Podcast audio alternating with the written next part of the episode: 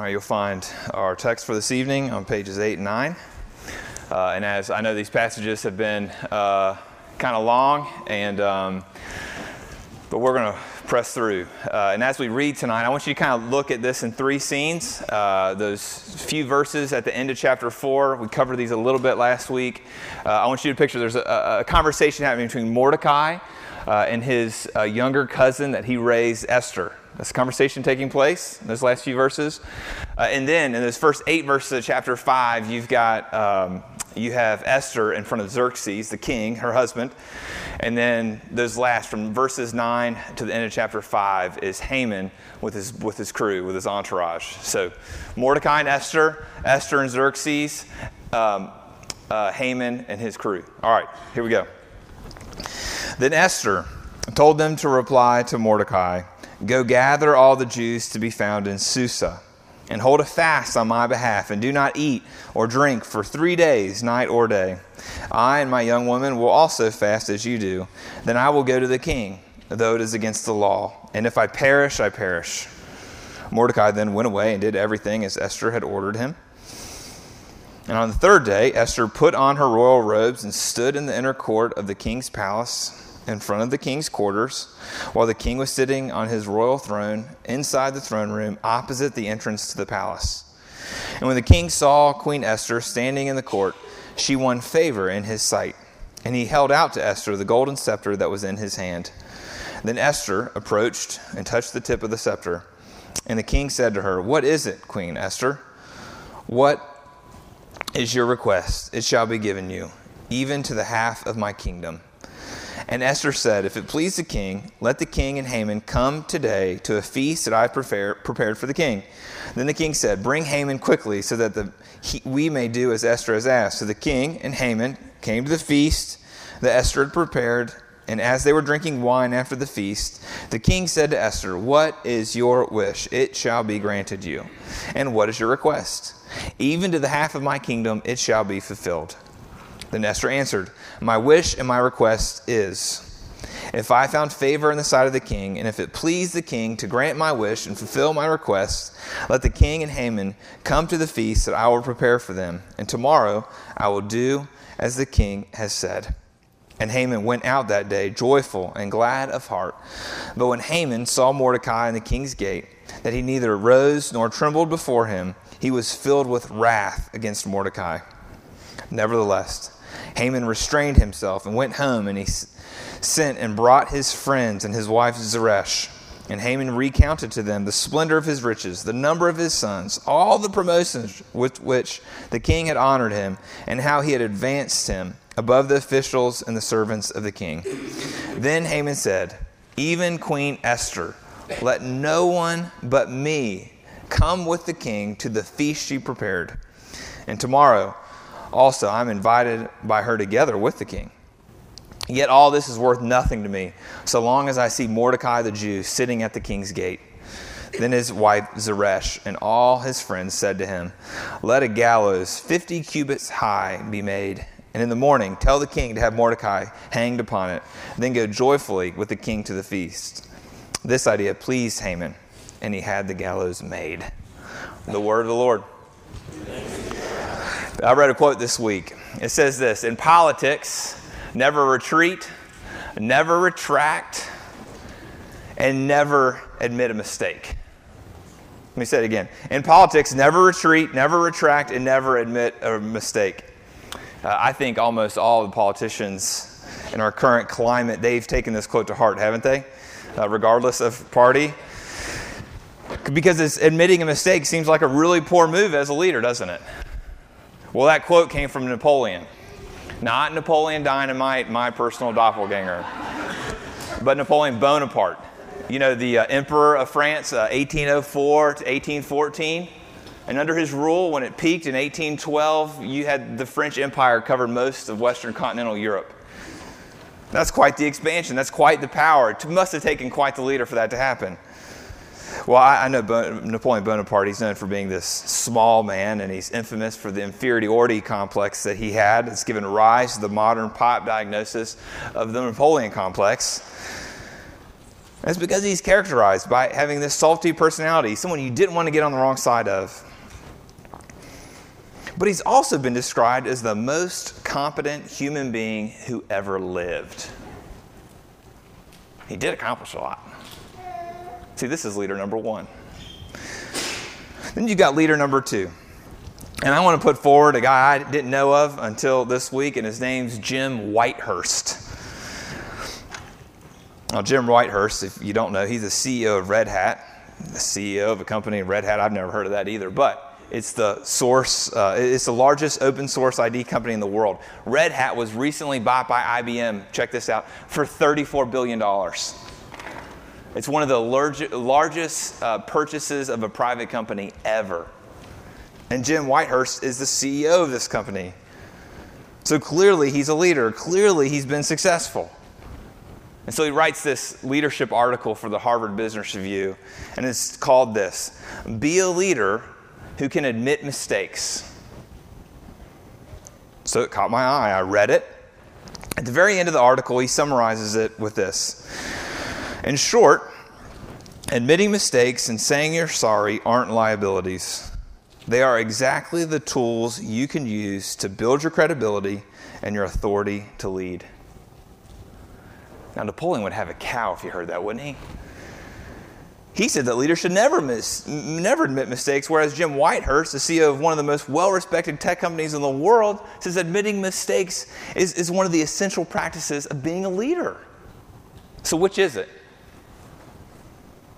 Now, we've just discussed two leaders. The title of my sermon, as you can see, is The Suffering Leaders. So obviously, we're discussing leadership. And maybe the term leader is not something that you self-identify with. You say, I'm an introvert. I, I don't influence others. I, I'm not a take-charge kind of person. I don't have a position or a title that, that, that, that communicates authority.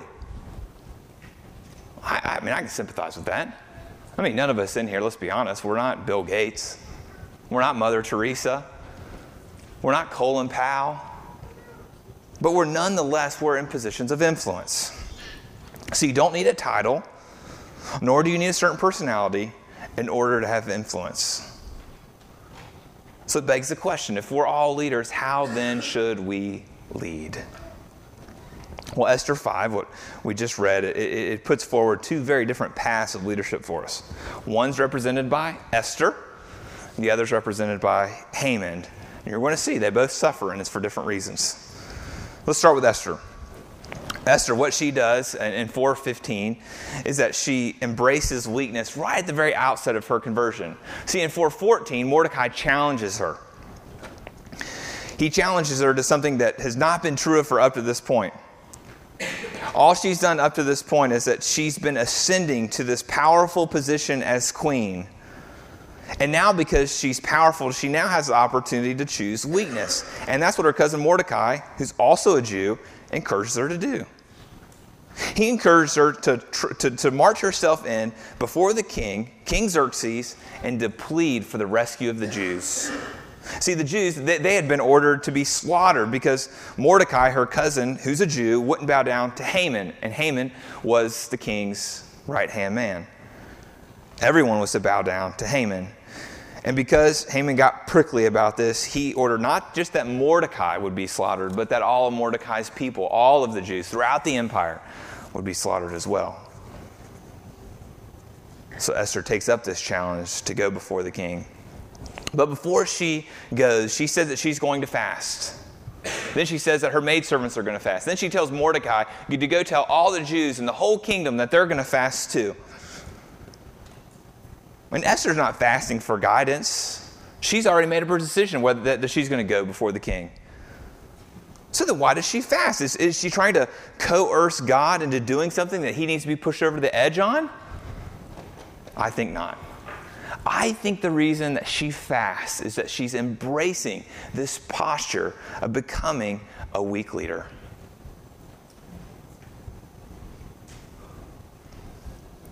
Here's the truth. We're all weak. You, you might not feel weak, but you are. And being weak is just being insufficient and inadequate. And sin's made us this way. We, we're disabled and we have these limitations. If the awareness of our very weir- real weakness works its way into our hearts, we will become these humble, these self-distrusting people. Because we've got this realization of being helpless. And what better way to be awakened to the reality of our weakness than fasting?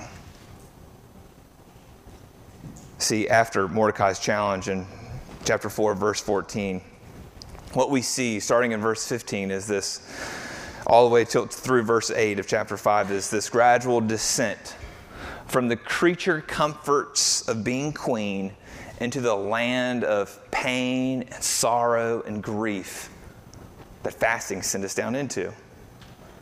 See, it's in fasting that we get in touch with the pain of the world. It's in fasting that we get in touch with the ignored pain within our souls. See, go without food, go without social media, go without shopping, go without alcohol, and they will cause you discomfort if that's what you're used to. And all of us are used to eating. Think about it. If you're used to scrolling through Instagram every time you've got a fifteen second or longer pause in your life, and then you quit doing it, it hurts. If you're used to having a nightcap every night before you go to bed, then you quit doing it, it hurts. If you give up food for three days, it's going to hurt. And because it hurts, it begins to raise your spiritual sensibilities that something's wrong in you and something's wrong in the world. And that's what Esther does. See, she's been enveloped in this world of luxury, but she's also been involved in this real world of pain. And she's got this pain because she's not been willing to choose her identity as God's daughter, being a Jew. She hasn't made that very central in her life. And so she connects with this pain during these days, these three days. It's kind of like Jonah in the belly of the whale. Jonah became very aware during those three days in the belly of a whale that something was wrong with him and something was wrong with the world. Abraham. Abraham was told that he was going to sacrifice his son, his one and only son, Isaac. And he knew that for three days before he had to do it. What do you think those three days were like? They were very painful. So Esther's three-day fast, it comes right before she goes before the king. It's her preparation. Fasting is her preparation, but that doesn't make sense. You would think that she'd spend those three days trying to make herself as beautiful as possible. You'd think she'd spend those three days trying to get herself amped up to go before the king and make this huge request. But if she did that, she'd just be adopting this position of strength, this position of adequacy, this position of sufficiency. But instead, she chooses weakness. And when she goes before King Xerxes, she's willing to lay down all her wealth, all her power, and all her beauty.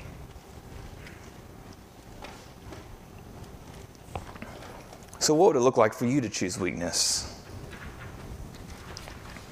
It could mean a lot of things, but maybe for some of us, we've been on the fringes here at this church or other churches, and really we've just kind of been we, we've kind of been inoculated to this form of this form of Christianity that I call cultural Christianity. And cultural Christianity is especially true here in the South. And really what it does is it takes our culture's obsession with power and impact and success and appearances, and then it just slaps Jesus on the side and calls it Christianity. But when you do that, you don't have any categories for suffering. You don't have categories for weakness. You don't have categories for weak people who can admit their faults. You don't have categories for those who want to verbalize their doubts. You don't have categories for laying down your reputation. So sure, there are times in your life where God makes you weak. He gives you a sickness. He gives something to you that just nags at you and makes you very aware that you're a limited person. But there are other times where we're called to choose this kind of weakness. And that's what Esther does here. Then you have Haman. Haman's allergic to this form of leadership. He doesn't know anything about that. But what Haman and Esther have in common is that they're both leaders. They're both trying to make something happen. They're both people of influence. But as you can see, Haman, starting in verse nine through the end of the chapter, he has he approaches leadership differently. There's no hint of fasting for him. Esther goes to God to make her weak. Haman goes to his friends, and he goes to his wife Zeresh, and he goes to them to get affirmation so that he could become strong. And then you see at the end of Esther five, he builds these gallows, fifty cubits. fifty cubits is seventy-five feet high. seventy-five feet high? I mean, I, I don't know. It's probably three to four times taller than the ceiling of this building. All right? Have you ever seen a seventy-five foot gallows? I mean, it's not like Mordecai's seventy feet tall. So why would he have a seventy-five foot gallows? Well, it's supposed to tip you off. It's supposed to tip you off that he's obsessed with power, that he's obsessed with this intimidation, not just of Mordecai, but of the whole kingdom. And it tips you off to his heart condition, that he's prideful. Where does this pride come from? Why does Mordecai's refusal to bow down to him cause him such rage? Well, if we go back to chapter three, we said it was his idolatry, his idolatry of power is what made him this way. And that's one reason, it's true. But for Haman and for the rest of us, there's this confluence of three forces that play upon our hearts to make us prideful people. So sure, this is, there's this idolatry of power, this, this sinful nature that Haman has. And this sinful nature, even if you're a Christian you, you, and your sins are forgiven, your sinful nature still remains. It still causes you to live out of line with God's intentions for you. And so that's part of the reason Haman's prideful and part of the reason we're prideful. It's our sinful nature. But then you've got this other influence, this other force, and it's the force of the world. See, leaders, being strong was an unquestioned assumption in Haman's day. Think about it. King Xerxes, he was the model leader. All the leadership books were about King Xerxes. And he could make decisions unilaterally. He could he, he, he could he could make the he, he banished a queen with a snap of his fingers. He executed he, he could execute someone for entering his presence without being invited. He could summon all the beautiful virgins in the kingdom to spend the night with him by the mere words of his mouth, and he did. He was that kind of powerful. So powerful leadership, this is all Haman's ever seen. And that's part of the reason that he's a prideful leader. But then there's this third force, this force of Satan. Now, it's easy to equate Satan with the paranormal, you know, that stuff going on out in Nevada this week, you know. That's what we think about with Satan, the paranormal. But what if the evidence of Satan's activities goes beyond Nevada? What if Satan's activities includes everything from garden variety pride all the way to full-blown pride that we see in Haman? See, the overwhelming majority of evil that we see in the world is just Satan throwing gas on idolatry. And when Satan's throwing gas on idolatry, it causes our passions to be incited towards wickedness, towards lying, towards lusts, and towards unbelief. That's what Satan's really up to in the world. So what do you do when you come upon a Haman? What do you do when you have to engage someone who thinks they're doing the right thing when really they're just living into their sinful pride? They're really just going right along with the cultural narrative on power? What do you do when you come with someone that Satan's having influence on in this kind of way? Well, you see it for what it is. It's spiritual warfare.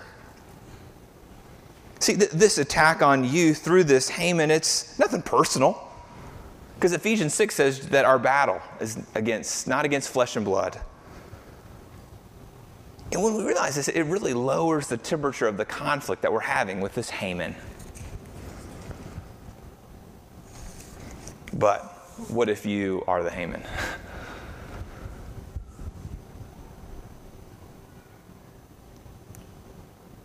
Does it mean you need an exorcism? Well, it might. But in Acts chapter eight, we see this character named Simon the Magician. We looked at him a long time ago. And Simon the Magician, he was very powerful. He would do these tricks, attract people to him, and people loved him.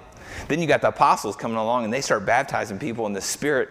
And he, Simon the Magician, begins to see these apostles as people who have this special power. And he's trying to accumulate as much power as he can.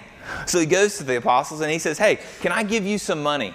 I'd like to give you some money so that I can begin doing what you guys are doing and baptizing people in the Spirit.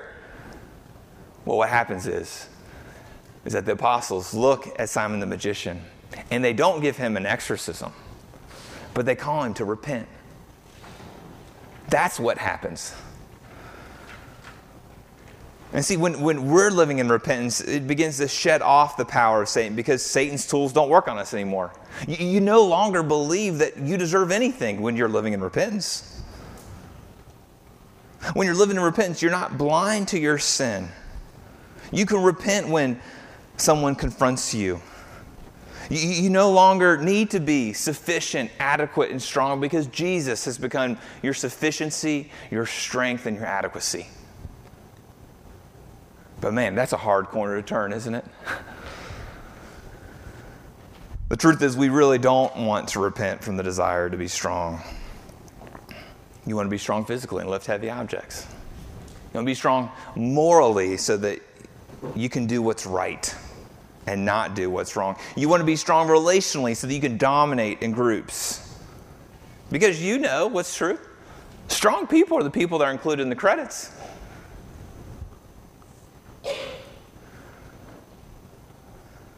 But strong leaders and weak leaders both struggle. Weak leaders struggle because they're choosing to fight their own pride. They're, they're struggling because they're fighting the world. They're, they're, they're struggling because they're fighting Satan himself. And so it's a struggle. It's suffering. But then you've got strong leaders, and they're struggling too. And they don't realize that they're struggling against themselves. See, their pain is self-inflicted, and they usually mistake their struggle as against someone out there. And strong leaders become their own worst enemy. So you get to choose how you suffer. But oftentimes, suffering like Haman just sounds more appealing.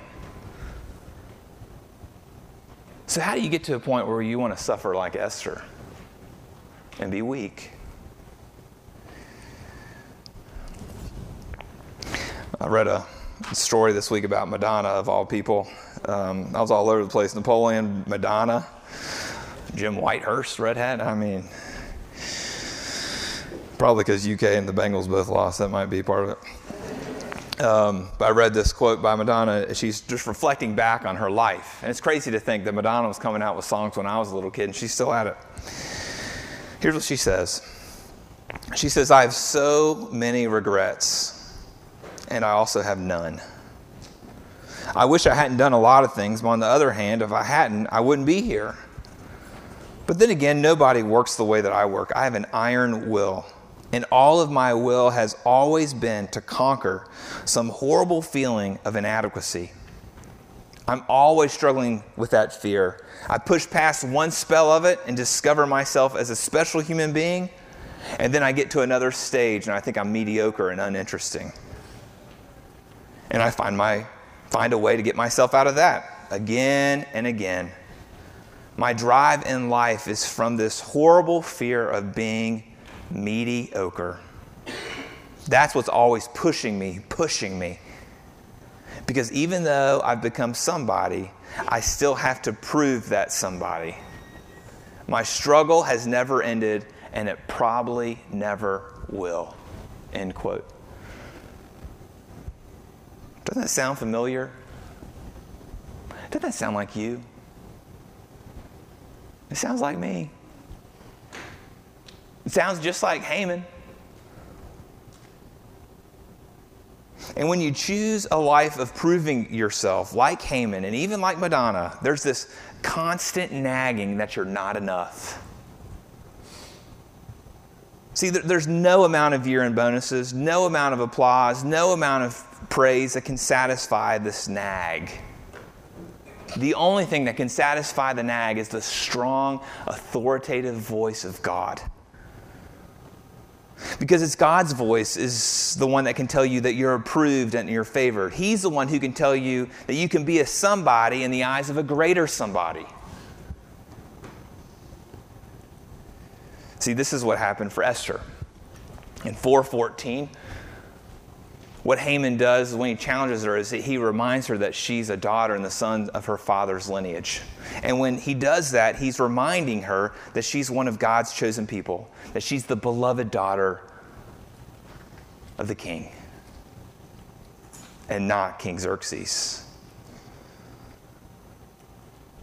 And so she's living in the midst of this power and this prestige. She's living in the midst of trauma and pain, being in the palace. And somehow she had forgotten it. She had forgotten who she really was. And now Mordecai is calling her back into a deeper belonging, a deeper identity, into a deeper security than anything the palace could offer her. And Jesus knew what this kind of security was like. This was his whole, this was his incarnation. He, he heard the voice from heaven at his baptism that said, "This is my son with whom I am well pleased." He was secure. Can you imagine never being insecure? Can you imagine never having that haunting voice that tempts you to question the validity of your existence? Well, this was Jesus. Jesus never knew a moment when he didn't enjoy the inner serenity of being God's beloved son until the cross. It was at the cross that he cried, "My God, my God, why have you forsaken me?" In other words, he had lost the security of being the Son of God. In fact, he went from being the Son of God to being the enemy of God. Instead of resting in his identity as the beloved, he now had become despised. Why? Why did he become despised? It's because he became our substitute. See, we're the enemies. We're the ones who roam the earth all of our days, being insecure, wondering if we really matter. We're the ones who are always thinking if our jobs really matter, if they really add up to anything. We're always thinking, are we actually good parents? We're always thinking, does someone really care about me? And then we attempt to prove we matter, and we become Haman. We buck up. And we power up.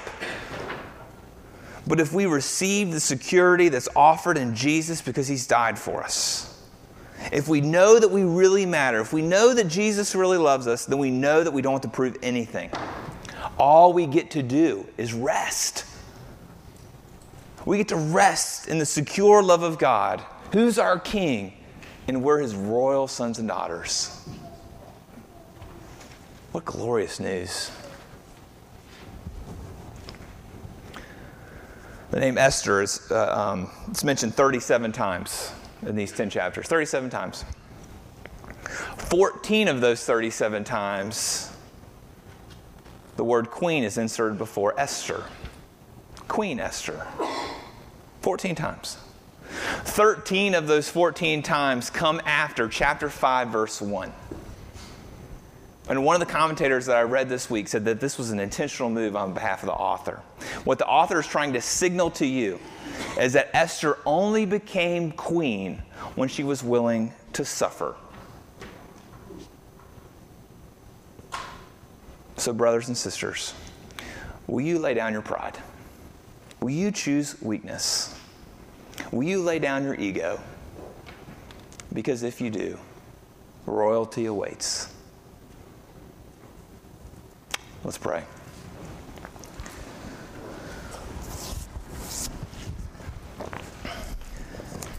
Father, thank you for your great love for us. In Jesus' name, amen.